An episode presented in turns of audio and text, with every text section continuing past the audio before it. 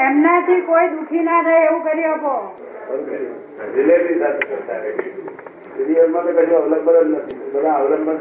રિલેટિવમાં છે શું છે બીજું છે પુસ્તક તારું ગઈ રાત્રે હું શુદ્ધાત્મા ભણ કરતા સુઈ ગયો હતો ત્યારબાદ સપનામાં આપના દર્શન થયા કનુભાઈ કોણ છે કનુભાઈ અને આવતા રહેશે અવતારે લીધું. કઈ ખુલાસો પૂછવાની જરૂર છે નહીં કોના પુસ્તક વાંચો છો પુસ્તકો કોના વાંચો છો તમે બધા સંતોના કયા તંત્રનું સારું લાગ્યું મુક્તાનંદજી નું સારું લાગ્યું પારિયું વધેલા દેખાય પારિયા વગરના દેખાય તારે ખરું પારિયા વગરના જલારામ દેખાય તારે એ જલારામ કહેવાય આ તો ફાર્યું બધેલા દેખાય એ તો કલ્પના હોય બધી ફાર્યું ના બધેલું હોય દેખાય એમને ઓળખ્યા નહોતા ફોટો નહોતો જોયો તે પહેલાના દર્શન થાય છે કે હા તો બહુ સારું છે. તો સારું કહેવાય ના એટલે આ મેં અમ, એ ચીમનભાઈ સમજાવશે તમને તમને તમને શું કઈ સુધાર પણ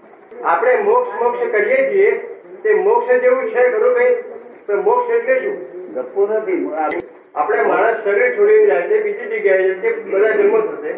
મોક્ષ એટલે આપણે જીવતા પેલો મોક્ષ આપણે અનુભવ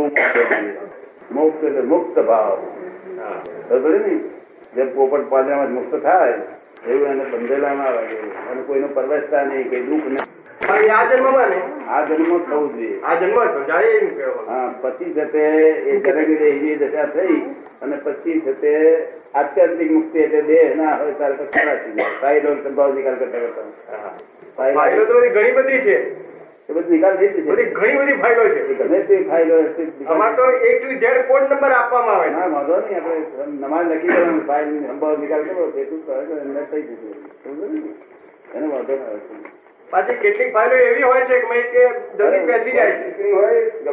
હોય, પણ આ તમે બોલતા નથી, કરવાનું કઈ છે? એટલે એને દેહાધ્યાસ તો હોવાનું જ બરાબર હા, દેહાદેશ છે, હવે સાહેબ. એ એના સ્વાર્થ માટે આપણું અહિત કરતો હોય તો પછી એ વખત આપણે કઈ રીતે વર્તવું એની સાથે એ હરીફ કરશે ને, તો વ્યવસ્થિત હશે તો જ થશે, નહીં થવાનું નથી, મારે ગભ- ગભરાવું નહીં આપણે. પણ આપ એક બાજુ એમ કહો છો કે જ્ઞાન લીધા પછી વ્યવહારિક રીતે એની સાથે વર્તવું પડે અરવિંદસિંહ નામ છે મારું તો મારે એ રીતે એની સાથે વર્તવું પડે ને વર્તવું તો નહીં. તો પછી એના સ્વાર્થમાં આપણું અહિત કરતો હોય તો ના, હરીફ થવાનું ક્યારે? એ હરીફ કરતો હોય તો જોવાનું નહીં. હરીફ થશે ક્યારે? તમારું વ્યવસ્થિત હશે, તો જ થશે, નહીં થશે નહીં, મારે સૂઈ જવું છે રાતે. શું કહ્યું? સુઈ જવું આરામ. ડેસ્ટિન જેવું ચોક્કસ આ થવાનું છે કોઈ તમે ગભરાટ રાખવા દે નહીં. ભય નિર્ભયતા રાખવાનું જો કોઈ પણ પ્રકારનો ભય વગરનું આ જીવન રહેવું જોઈએ શું કહ્યું બરાબર હા તો ઇન્કમ ટેક્સ નો કાગળ આવ્યો વ્યવસ્થિત કંઈક મૂકી રાખો બરાબર ને? પ્રયત્ન બધા કરવા એ બધું વ્યવસ્થિત. ભાવ બહુ જાગે ને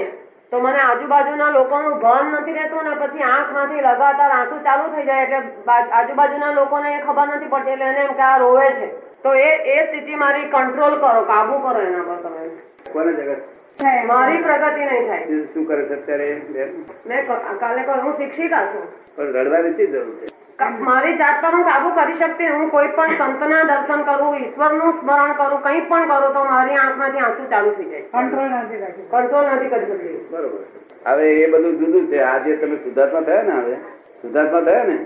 તો બેનનું નામ શું સોનલ બેન સોનલ હમ. તો આ સોનલ તો વ્યવહારથી છે સોનલ સોનલ રડે કે તમે રડવાના છો મને એની કઈ પડી નથી લોકો મને શું કે છે એની મને કઈ પડી નથી પણ મારી પછી જે પ્રગતિ થવી જોઈએ એકાગ્રતા તરફ જવું જોઈએ જવા આ પ્રગતિ થઈ ગઈ આ તમે સુધાર્થમાં થઈ ગયા હવે સોનલ નું સોનલ તો ફાઇલ નંબર વન